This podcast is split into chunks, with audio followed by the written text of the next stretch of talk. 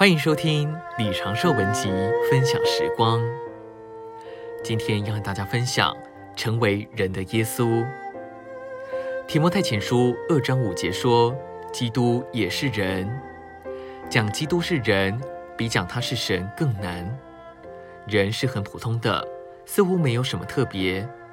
但使徒保罗说，只有一位神，在神和人中间，也只有一位中保。”就是那人，基督耶稣。这就是说，主耶稣不仅是神，同时也是人。主耶稣来做人，在外貌上并不出类拔萃，他乃是一个普通的人。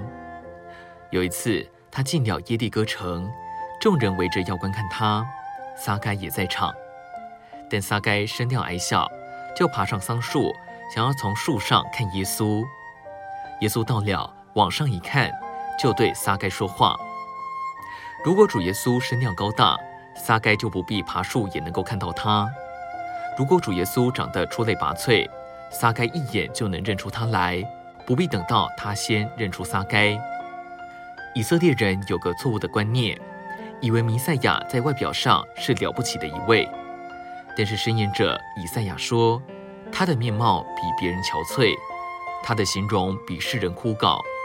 他无家行威仪，叫我们观看他；也无美貌，使我们羡慕他。这就是为人的耶稣。有一点很奇妙的，就是从四福音的记载，我们读不出那些形容圣贤的字眼，诸如仁义、道德、良善等。但是我们能看见，有一个人活在那里，他的生活是人的生活，却是奇妙超凡、完美至极。甚至中国儒家的伦常、道德、仁义等字眼，都无法将其描写的完全尽致。他虽然过着人的生活，却远超过仁义道德，是人的词汇无法形容的。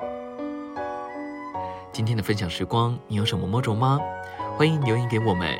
如果喜欢的话，也可以分享出去哦。